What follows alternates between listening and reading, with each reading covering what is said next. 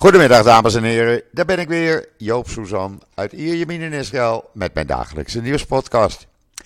Eerst even het weer, want ik heb weer zoveel te vertellen.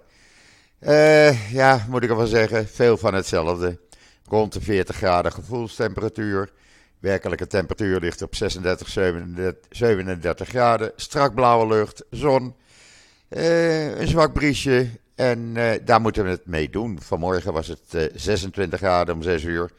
Maar de luchtvochtigheid blijft hoog. Het was vannacht weer 82 procent. En om 6 uur was het nog steeds 76 procent. Ja, en dat merk je, want alles is dan nat. Maar goed. Uh, laten we maar met het nieuws beginnen. Eerst wat in Israël nieuws staat. Uh, daar probeer ik toch altijd een beetje positief nieuws te brengen. Alhoewel, we hebben ook het uh, persbericht uh, erin staan van president Herzog. Die onderweg is naar de Verenigde Staten van Amerika. Om een bezoek te brengen aan het Witte Huis op uitnodiging van president Biden. Hij zal daar proberen de, ja, de kloof die er is nu tussen Israël en Amerika toch een beetje te herstellen. Hij gaat ook een gezamenlijke zitting van, de, van het congres toespreken en het Huis van Afgevaardigden. hij gaat naar Joodse organisaties toe ter gelegenheid van het 75-jarig bestaan van de staat Israël. dus hij heeft een druk programma. Voordat hij vertrok gaf hij een verklaring af bij het vliegtuig, zoals hij altijd doet. En daarbij zei hij letterlijk: Ik vertrek voor een belangrijke missie naar de Verenigde Staten. Uh, ik, was, ik was uitgenodigd door de voormalig voorzitter van het congres, Nancy uh, Pelosi. En door de huidige voorzitter van het congres, Kevin McCarthy, van de Republikeinse Partij. om, om een gezamenlijke zitting van de twee huizen toe te spreken.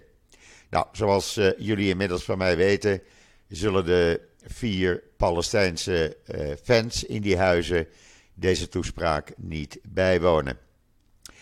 Hij uh, zal ook proberen de gespannen relatie, laten we het nou zo noemen, die er nu is tussen Amerika en Israël vanwege die wetswijzigingen, te herstellen, meer uitleg te geven en met Biden daar verder over te praten.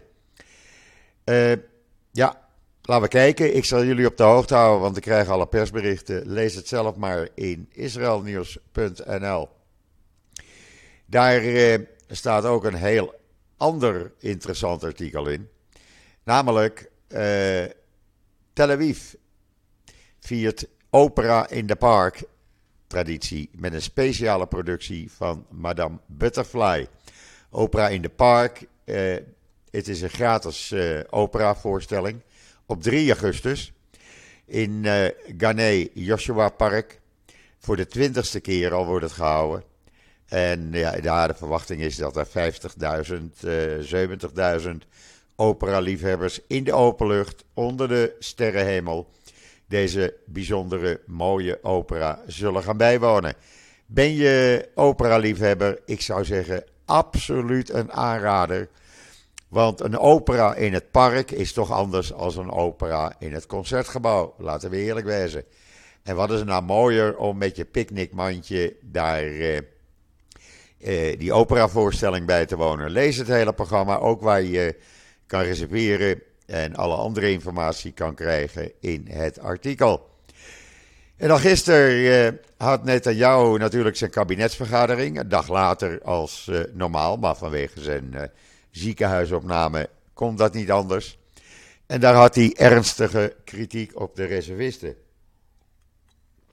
Nou mag dat. En dat is zijn goed recht. En natuurlijk, eh, wat de reservisten op dit moment doen, brengt natuurlijk de veiligheid van Israël in gevaar. Maar ja, daar, dat heeft ook een oorzaak. En laten we eerlijk zijn, die oorzaak, eh, dan moet Netanyahu naar zichzelf uh, wijzen, want die oorzaak ligt bij zijn regering. Anders hadden deze reservisten nooit deze dreigementen uitgesproken. Nou moet ik erbij zeggen dat op dit moment nog geen enkele reservist dienst heeft geweigerd. Het zijn tot nu toe alleen aankondigingen in de trant van: als je dat doet, dan doen wij dit. Dus ja, uh, er is nog een, uh, een, keuze. Gewoon om te zorgen dat uh, die hervormingen in een andere vorm doorgaan. En dan een heel interessant artikel, even totaal iets anders, maar dat moet kunnen. Robotbijen bestuiven avocado's en bosbessen in Israël. Het is een Israëlisch bedrijf, BloomX, die heeft dat uitgevonden. En uh, ja, het werkt. Uh, het werkt zodanig dat men dat uh, in Amerika ook gaat gebruiken. En in Colombia wil men dat gaan gebruiken. Dus ja, ik zou zeggen, er staat ook een video in het artikel hoe het werkt. Lees het gewoon. En dan hebben we vandaag de tweede dag van uh, resistance, zoals ze dat hier noemen. Een dag van uh, verzet met blokkades, met uh, demonstraties. Ja, Joop had daar zelf ook last van. Ik moest de nicht van mijn overleden Michel naar het vliegveld brengen. Die ging na tien dagen weer terug naar Parijs. Normaal doe je dat in 40, 45 minuten. Nu uh, nam het ja, ongeveer anderhalf uur in beslag. En ik heb haar, uh, ja, ik zei het is uh, onderdeel van de service. Je krijgt een sightseeing van Israël wat je nog nooit gezien hebt. Dat klopt ook, via allerlei binnenwegen. Uiteindelijk kwam ik vanaf uh, Ierjamin op route 4 terecht. En van route 4 dan naar route 1, dat is de weg Tel Aviv naar Jeruzalem. En zo naar het vliegveld. En anderhalf uur, ach. Eh, laat ik zeggen, ik had het er voor over. We zijn wat eerder weggegaan. Zodat ze op tijd op het vliegveld was. Want ik zeg maar altijd: je kan beter vijf minuten te vroeg zijn dan uh, vijf minuten te laat en je vliegtuig missen. Dus ze zit uh, ja, op dit moment uh, in het vliegtuig onderweg naar haar Parijs. Maar we hebben het heel gezellig gehad. Dat hebben we toch altijd. We zijn een soort uh, broer en zus. We hebben de grootste lol. En uh, natuurlijk, uh, het eerste wat ze deed na haar aankomst was naar het graf van Michel gaan. Want die twee, dat waren ja, bijna tweelingen, laat ik het maar zo noemen. Ze stonden heel dicht bij elkaar. maar goed, die dag is dus begonnen vandaag. Er zijn tot nu toe 19 arrestaties verricht.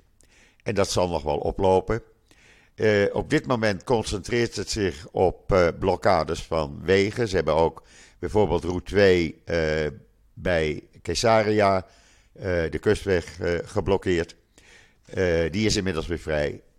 Maar toen die vrij raakte en Joop dus weg moest, was er een zware botsing geweest. Waarbij route 2 tussen Netanya en Tel Aviv volledig was afgesloten. Dus je kan begrijpen de chaos. Maar goed, eh, op dit moment dus blokkades. Men is ook eh, aan het demonstreren bij het hoofdkantoor van de Heerstraat Roet. Want men vindt dat het nu wel eens tijd is dat de Heerstraat Roet zich gaat uitspreken en een algemene staking uit gaat roepen.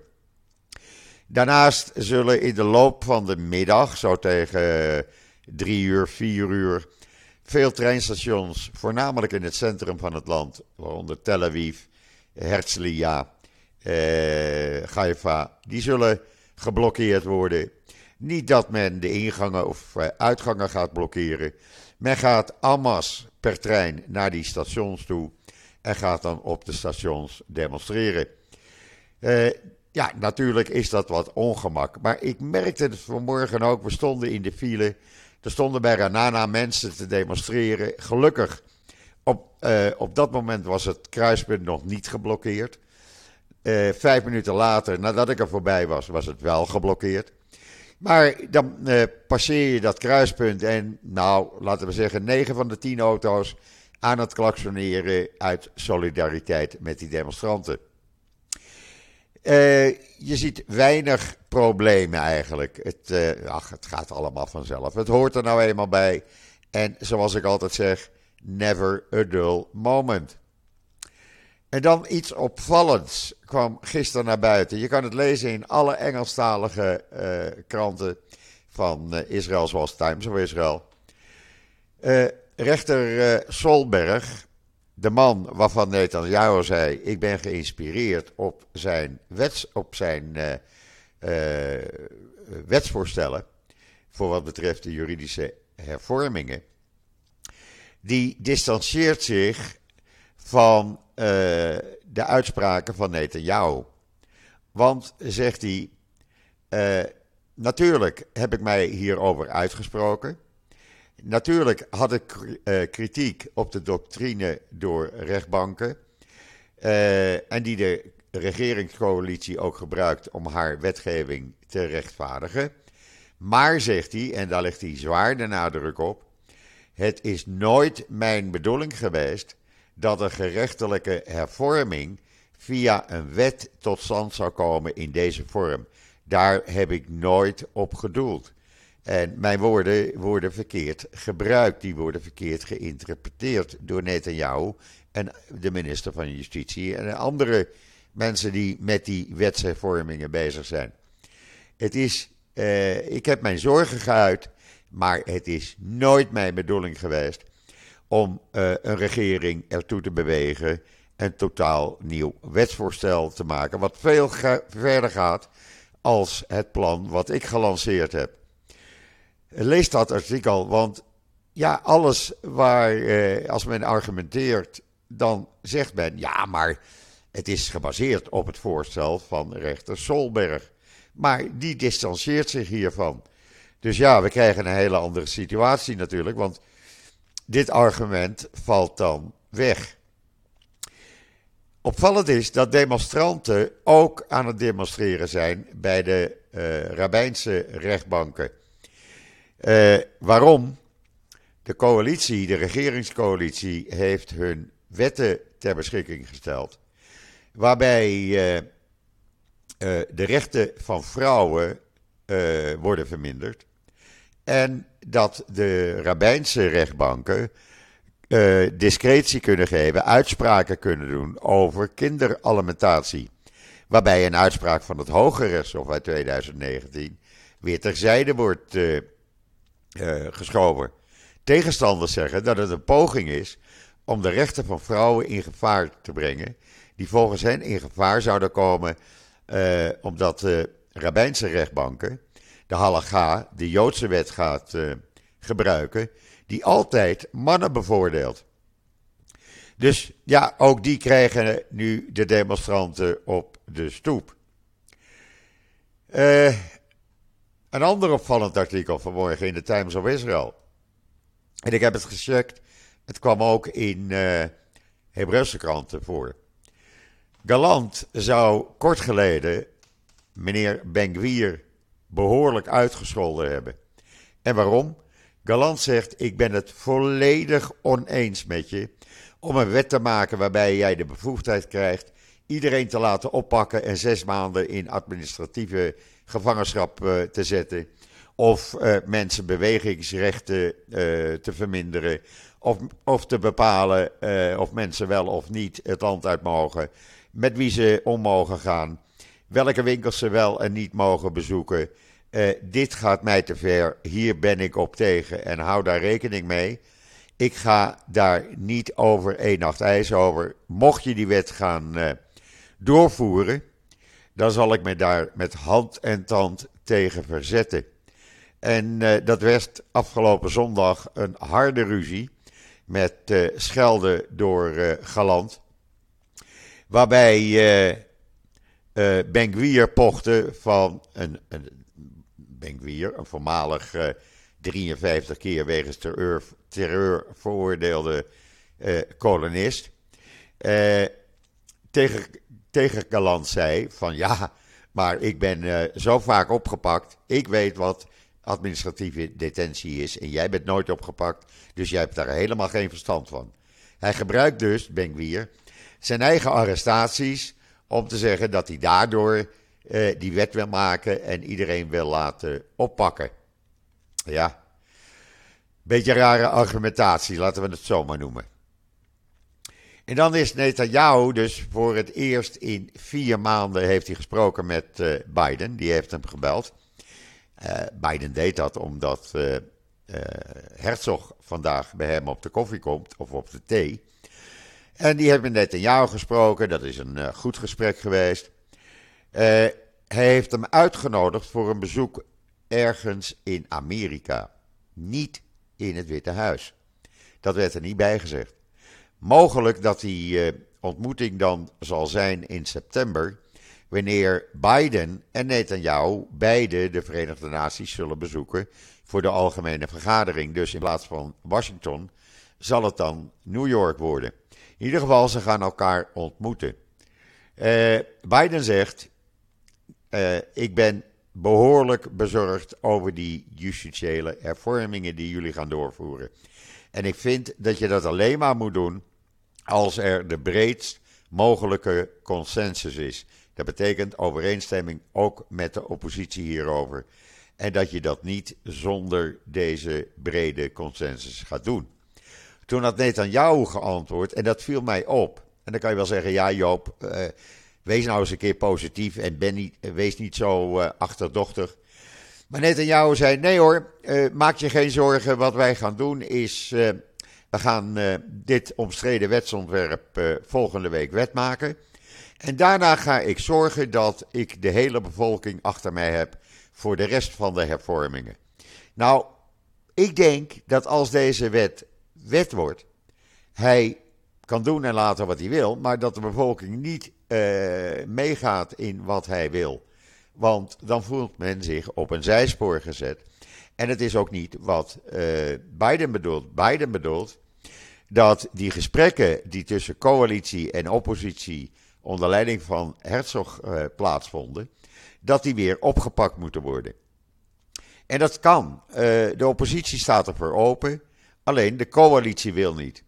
Want wat heeft de coalitie gisteren gedaan? Alle wetten die de komende dagen besproken zouden worden in de Knesset, die heeft men eventjes op de plank gelegd. Waarom? Men wil alles concentreren op die ene omstreden wet, want die moet koet koet uh, volgende week 30 juli, voordat het reces begint, op donderdag, het zomerreces, door de Knesset zijn gehaald.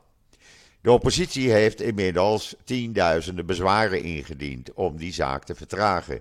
Want als het 30 juli niet wordt gehaald, dan kan dat pas weer uh, na de Joodse feestdagen. Dus dan wordt het ergens in oktober. Dan hebben we dus nog uh, ruim twee maanden om uh, ja, iets te bedenken waarmee iedereen kan leven. En ja, dat zou eigenlijk het beste zijn. Waarom die haast? Waarom alles terzijde schuiven? Mensen verbieden nog naar het buitenland te gaan. Knessetleden van de regeringspartijen.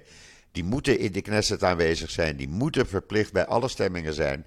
Want er moet, uh, deze wet moet in die twee komende stemmingen, deze week en volgende week, gewoon wet zijn geworden. We gaan het meemaken zoals ik altijd zeg, never a dull moment. En dan voor het eerst in al die weken heeft de chefstaf van de IDF, Halevi, zich uitgesproken tegen de oproepen van de reservisten. Hij zei: Ik ben erop tegen, want iedereen die oproept om niet te verschijnen voor reservedienst, schaadt de IDF en schaadt de veiligheid van de staat Israël. Nou, dat begrijpt iedereen. En die reservisten, die, uh, ja, ik zei net al, er is er nog geen één geweest die niet is uh, opkomen draven. Men heeft het als ja, uh, dreigement op tafel gelegd. Zo moet je het eigenlijk zien. Van als jullie 30 juli die wetten doorheen jassen, zullen wij na 30 juli geen reservedienst meer doen. neem dat ter harte. Stel het dan iets uit. Nou, we zullen kijken of het gaat werken. Want meer en meer elite-eenheden, die, uh, ja, die hebben zich toch duidelijk uitgesproken uh, dat zij dus reservedienst gaan weigeren. En dan iets, ja, ik noem het wel positief. Waarom niet eigenlijk? Israël schijnt Marokko gezegd te hebben dat het uh, de Marokkaanse soevereiniteit over het betwistende over de betwiste westelijke Sahara erkent. Dus met andere woorden, wij zijn daar niet op tegen. Dat staat in de Times of Israel. Inmiddels, wat ook mooi is, Israël heeft gisteren voor het eerst een militaire attaché in Marokko benoemd. Hoe vind je dat? De Marokkaanse ministerie van Buitenlandse Zaken heeft dat aangekondigd.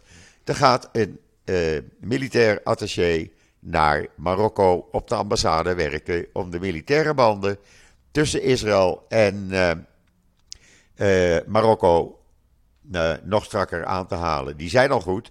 Er zijn al gezamenlijke trainingen geweest tussen beide legers, of legeronderdelen, laat ik het zo zeggen.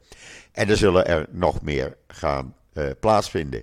Ook is Marokko behoorlijk aan het investeren in Israëlische Israëlische wapens, drones, vliegtuigen, kanonnen, noem maar op. Dat gaat erg goed. En uh, ja, dat komt de veiligheid van Marokko dan weer ten goede. Dan is er een Joodse begraafplaats in Katowice in Polen vernield. Daar zijn de uh, grafstenen beschadigd. de teksten zijn beklad, die zijn overgeschilderd. stenen zijn vernield. En de daders, ja, ze zijn er niet. Ze zijn niet bekend. Ze zijn met een ladder het uh, twee jaar gerestaureerde uh, uh, begraafplaats zijn ze opgekomen. En ze zijn weggevlucht. Maar goed, hopelijk worden ze gevonden en krijgen ze een zware straf. Ja, en dan heeft dat op mijn voornamelijk Twitter-account behoorlijk wat commentaar opgeroepen op doen roepen. Israël samen met Polen heeft zich niet geschaard bij de westerse landen, zo'n veertigtal, die uh, uh, Hongarije eigenlijk veroordelen voor de anti-homo-wetten die Hongarije heeft gemaakt.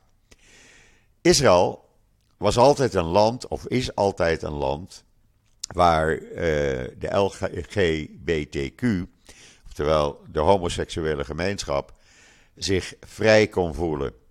Uh, Israël was altijd voorstander van wetten die de homoseksuele gemeenschap uh, niet benadeelden. Nu ze zich dus daartegen uit hebben gesproken, zij heeft zelfs de rechtse krant Jeruzalem Post daar een uh, redactioneel commentaar over. En dat is niet positief. Het toont aan de invloed van de ultra-orthodoxe partijen en de extreemrechtse partijen in eh, de beslissingen van de regering. Uh, en het is een stap die uh, verontrustend is. En veel mensen zijn het niet met mij eens. Dat mag. Ik heb daar helemaal geen moeite mee. Alleen, ik vind dat iedereen in vrijheid moet kunnen leven, ondanks je geaardheid of je geloof of wat dan ook, je kleur. Het maakt mij allemaal niets uit. Maar ga geen wetten opleggen die tegen een bepaalde bevolkingsgroep zijn. Dat is mijn mening. En als mensen daar een andere mening eh, over hebben, dat is ieders goed recht. Maar ik wou dat even uitleggen. Uh, waarom ik op deze manier denk. Uh, dan hebben we nog meer nieuws, want premier Netanyahu, die heeft gisteren gezegd, en dat viel ook op, dat afgelegen nederzettingen enclaves zullen worden in een sub-soevereine Palestijnse entiteit. Uh, dat duidt op twee zaken. Ten eerste dat hij waarschijnlijk dus toch bereid is met de Palestijnse autoriteit te onderhandelen over een sub-soevereine staat. Dat betekent een staat eh, waarbij de eh, grensbeveiliging door Israël wordt gedaan. Eh, maar ze kunnen toch een eigen ministerie van Buitenlandse Zaken hebben, van Financiën, Binnenlandse Zaken, noem maar op. Ze kunnen gewoon landje spelen. En dat hij dan zegt van als daar uh, buitenposten, uh, nederzettingen in uh, een toekomstige subsoevereine Palestijnse staat liggen, ja, dan zullen die dus enclaves blijven.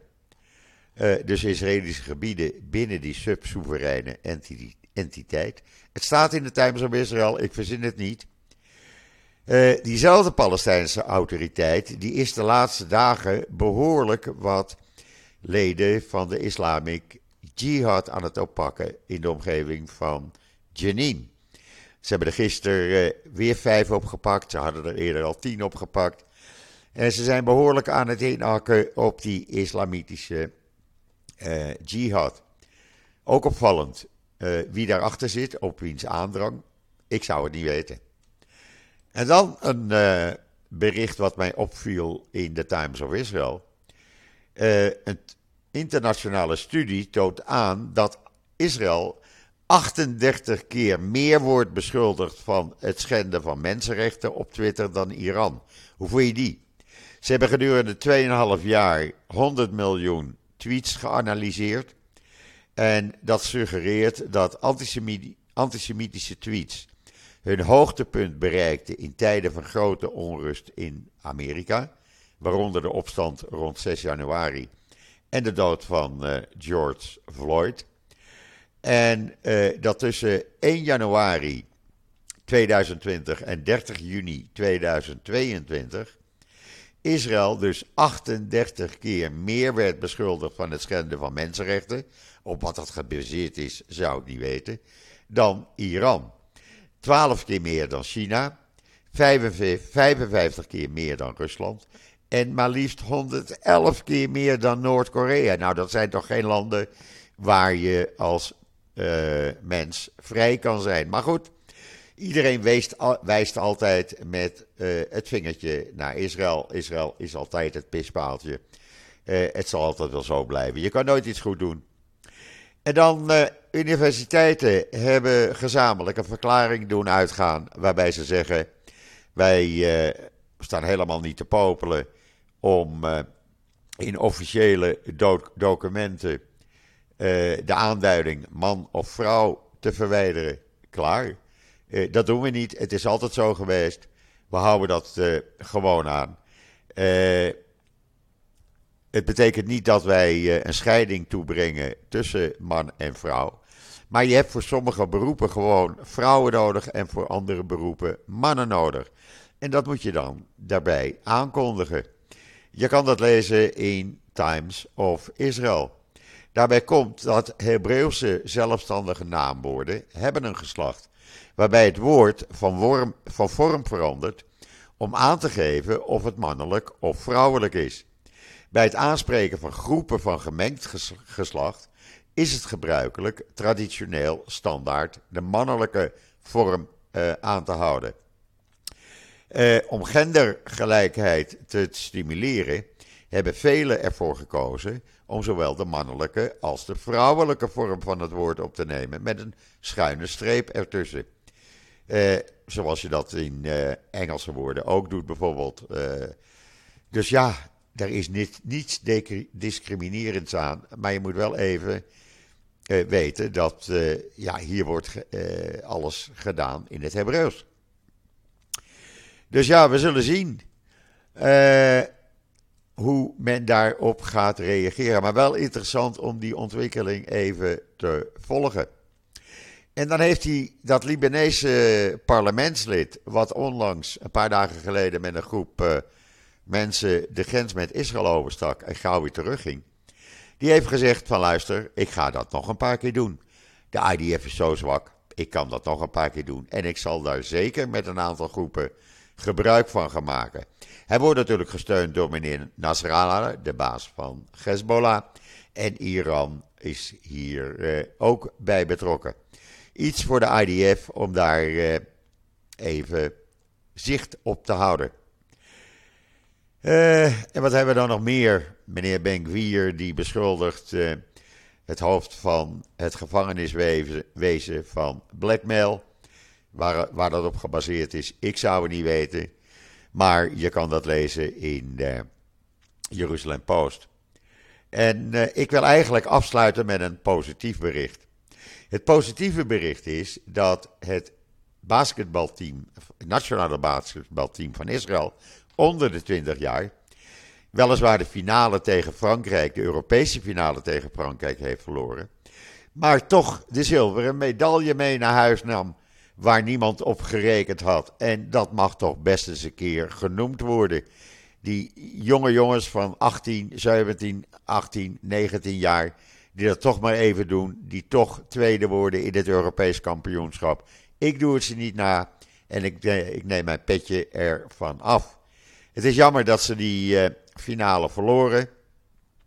Uh, op een haar na van Frankrijk. Maar ja, uh, tweede is ook niet slecht. En daarbij komt dat zij uh, waarschijnlijk naar de Olympische Spelen nu kunnen. is ook mooi natuurlijk. En dat ze in meer kampioenschappen gaan meedoen. Dat kan je allemaal lezen in de Jeruzalem Post. Daar staat het uitgebreid beschreven. Oh ja, en voor diegenen die wilden weten hoe mijn tandartsbezoek gisteren is afgelopen. Nou, operatie geslaagd, laten we het zo maar zeggen. Het viel hartstikke mee. Was een alleraardigste jonge dame die uh, precies uitlegde wat ze ging doen. Ze heeft uh, kalk verwijderd. en ze gaat nog een paar keer kalk verwijderen. Ik moet zondag weer terugkomen. En dan nog een paar keer. Dus ik ben voorlopig nog niet voor, van ze af. Het kost me wat uh, spaarcentjes. Maar goed, ik krijg kritiek van de kinderen. En Joop, doe er nog eens, nou wat aan. Dus ik heb dat proces in gang gezet. Dan weten jullie dat ook. Dat brengt mij tot het einde van deze weer lange podcast. Er staat veel te gebeuren vandaag. Ik blijf proberen jullie zoveel mogelijk op de hoogte te houden. Israël is nou eenmaal een land anders dan Nederland. Hou daar rekening mee in je commentaren. Je kan Israël niet vergelijken met Nederland. Uh, men is hier veel opener, men is hier veel spontaner. Men heeft hier ja, het idee er betrokken bij te zijn op een manier die anders is dan in Europa. Dus vandaar dat het er hier wat anders aan toe gaat. En hou daar rekening mee in je commentaren. Voor de rest, eh, ja, iets heel bijzonders. Ik moet het maar verklappen. En ik ga het ook verklappen. Morgen een podcast met niemand minder dan Wierduk. Jawel, ik heb Wiert uh, gesproken afgelopen vrijdag. We hebben geluncht samen op een uh, heerlijk terras in Tel Aviv. Hij was hier een week met de reis van het Sidi. En uh, deed één excursie niet, want zegt hij, die ken ik al. Hij was al eerder mee geweest. Hij zegt, ik, uh, ik wil met jou een lang gesprek hebben. We hebben een heel lang gesprek gevoerd. Dat komt ook in de Telegraaf te staan, letterlijk. Maar we gaan morgen ook een podcast samen doen. Hoe vind je die? Ik vind dat hartstikke leuk. Wiert en ik, we kunnen het prima vinden met elkaar. Dus dat belooft voor heel wat vuurwerk te zorgen. Want het gaat natuurlijk over Israël en zijn bezoek hier. Dus hou daar alvast rekening mee, dan weten jullie dat. Goed, dat brengt mij dus tot het einde van deze podcast. Ik wens iedereen een hele fijne voortzetting van deze dinsdag, de 18e juli. Ik ben er dus morgen weer samen met Wierduk en zeg zoals altijd: tot ziens, tot morgen.